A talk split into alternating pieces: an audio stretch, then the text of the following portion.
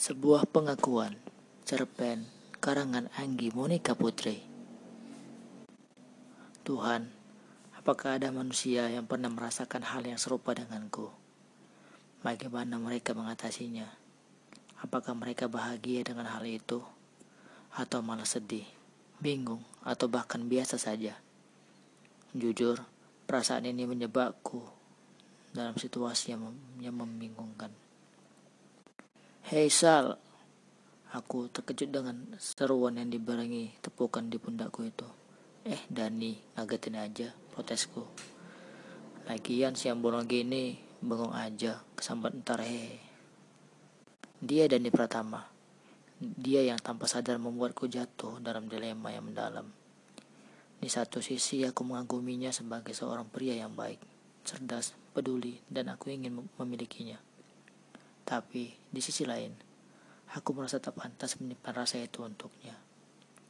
Dia terlalu sempurna untukku yang tak memiliki kelebihan apa pun. Terlebih, dia sudah menjadi teman baikku sejak lama. Nah kan, ngelamun lagi. Kamu kenapa, Salsa? Gak usah repot-repot mikirin negara deh. Ucapnya sambil tertawa. Haha, siapa juga yang yang mikirin negara dan Ya makanya jangan ngelamun terus. Hehe. Ke kantin yuk, masih ada menit lagi nih. Ucap Jani. Oke yuk, tahu aja kalau aku lagi lapar. Hehe, ucapku dengan wajah memerah. Ya tahulah muka kamu tuh ya kalau lagi lapar serem.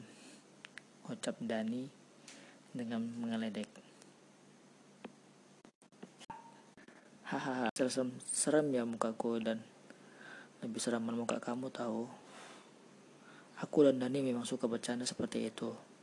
Mungkin itu salah satunya yang membuatku nyaman berada di dekatnya. Teruslah tertawa seperti itu, Sal. Aku bahagia kalau melihat kamu bahagia. Maaf, aku gak bisa ungkapin perasaanku ini karena aku sendiri nggak yakin kalau kamu bakalan balas perasaanku ini. Lagian, setelah aku lulus SMA, aku akan ke luar negeri bersama ayahku. Aku nggak mau buat kamu tersiksa dengan menungguku. Ucapku dalam hati, sambil menatap dalam-dalam mata Salsa.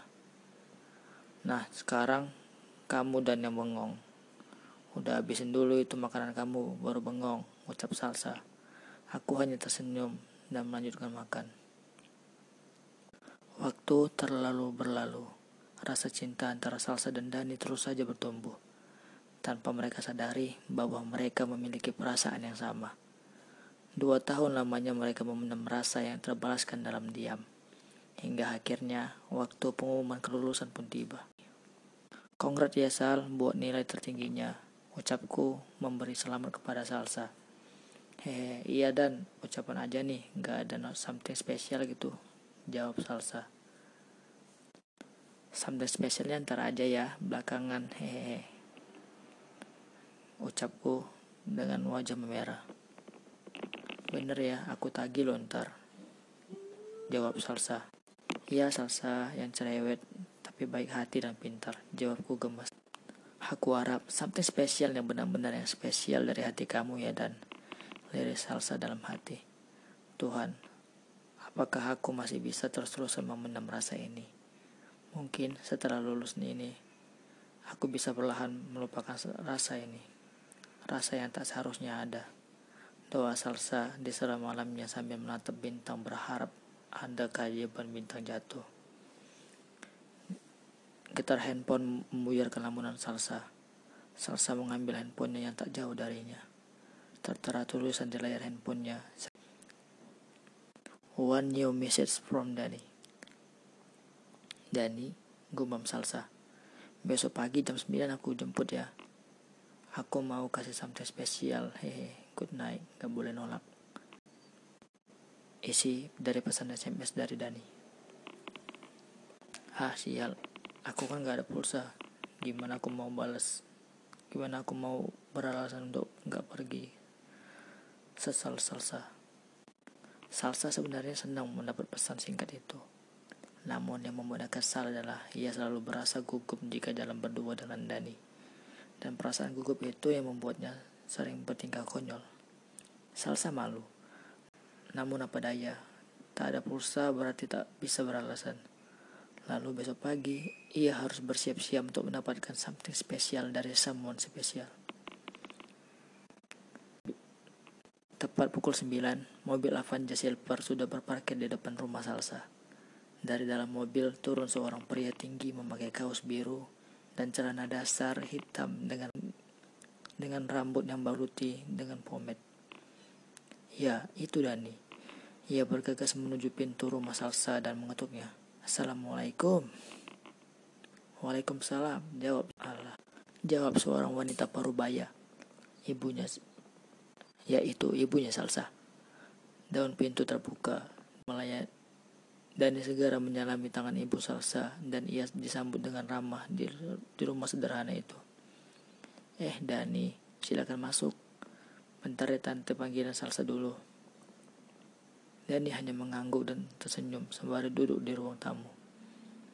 Tak lama, hanya 30 detik menunggu Salsa sudah siap untuk pergi bersama Dani. Mau langsung jalan? Tanya Salsa. Iya, jawab Dani dengan senyum manisnya. Tuhan, aku gak sanggup dia senyumnya Dani. Aku membatin. Bu, aku berangkat dulu ya. Aku segera meminta izin dan menyalami ibuku yang diikuti oleh Dani. Tenang bu, salsa bakalan Dani jagain kok. Hehe, canda Dani sebelum pergi. Aku dan ibu hanya tersenyum lalu, lalu berpamitan. Assalamualaikum. Waalaikumsalam, jawab ibu. Naik mobil dan Tanyaku. Iya, takut hujan nanti kalau bawa motor. Gak apa-apa kan? Eh, gak apa-apa sih, jawabku gugup. Sebenarnya, aku lebih suka dibonceng pakai motor. Soalnya kalau ada momen bisa buat aku gugup, mukaku gak bakalan terlihat oleh Dani. Kalau naik mobil, ya tahu sendirilah. Lima menit berjalan, tak ada satu patah kata pun yang terucap di antara kami berdua. Akhirnya, aku yang memberanikan diri untuk memecah keheningan. Kita mau ke mana sih, Dan? Cuma ke taman sih, Sal. Ada yang ada sesuatu yang mau aku kasih sama mau aku omongin. Jawabnya tanpa melirik ke arahku. Dek, jantungku tiba-tiba berdetak lebih kuat. Sesuatu yang mau sesuatu yang mau aku omongin. Oh Tuhan, aku gak kuat kalau dia sampai ngomongin tentang perasaan. Jeritku dalam hati. Eh, aku kenapa sih percaya diri amat? Emangnya Dani suka sama aku? Mimpimu kebanggaan Sal. Suasana di dalam mobil memang hening, namun di hatinya Salsa sungguh begitu ramai. Bahkan lebih ramai daripada pasar. Sepuluh menit berlalu, terasa begitu lama bagi Salsa. Hingga akhirnya mereka tiba di taman. Tidak berlama-lama, Dani langsung memulai percakapan di bangku yang terdapat di taman itu. Sal, aku gak bisa lama-lama. Aku cuma mau kasih ini. Ucap Dani memberikan donek, memberikan boneka teddy bear berukuran besar dan berwarna biru. Gak bisa lama-lama. Tanya Salsa sambil heran memegang boneka pemberian Dani itu. Iya, iya. Soalnya aku hari ini harus berangkat ke Austria untuk melanjutkan sekolahku di sana, kata Dani tanpa menatap Salsa. Dan serius, kenapa kamu gak pernah cerita tentang ini? Tanya Salsa yang terkejut mendengar pemberi, mendengar berita yang membuat hatinya terenyuh. Maaf Sal, sebenarnya aku sayang sama kamu bukan sebagai sahabat. Aku sayang kamu benar-benar tulus sebagai seorang pria, jelas Dani. Seketika bulir embun yang bertahan di kelopak mata Salsa mengalir deras. Ia seakan tak percaya bahwa Dani memiliki perasaan yang sama untuknya. Perasaan kamu itu gak bertepuk sebelah tangan dan aku juga sebenarnya sayang sama kamu bukan sebagai sahabat. Dan dia mendengarnya pun langsung menatap mata Salsa dengan tatapan sedih. Ini yang ini yang aku takutkan Sal. Aku gak mau buat kamu tersiksa karena harus menunggu aku bakalan ke Austria untuk waktu yang lama. Bahkan Entah aku akan balik lagi ke sini atau enggak. Aku nggak tahu itu. Aku nggak bisa kasih kepastian. Aku menyesal semua takdir ini Sal jelas Dani aku tahu dan aku juga nggak bisa memaksakan hal itu aku sudah cukup senang kok bisa tahu perasaan kamu ke aku setidaknya aku juga lega karena udah jujur sama kamu. Buat ke depannya biar takdir yang menuntun. Biar waktu yang menjawab. Aku nggak akan menuntut apa pun itu dari kamu. Ucap salsa berusaha tegar.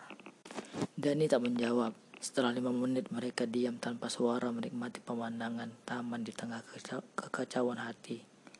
Mereka hanya karena mereka tak mendapatkan jawaban apa-apa setelah saling mengungkapkan. Mereka bergegas pulang. Mereka pulang dengan seribu pertanyaan pada takdir yang akan datang. Akankah mereka ada persatuan kembali? Biarlah waktu yang terus mengalir bagai air yang memberikan jawaban atas teka-teki cinta mereka berdua dan sebuah teddy biru yang menjadi biksu yang menjadi saksi bisu atas pengakuan mereka. The end. Podcast bicara santai. Di hari ke-21 spesial 30 hari bersuara dengan tema pengakuan hanya di Spotify.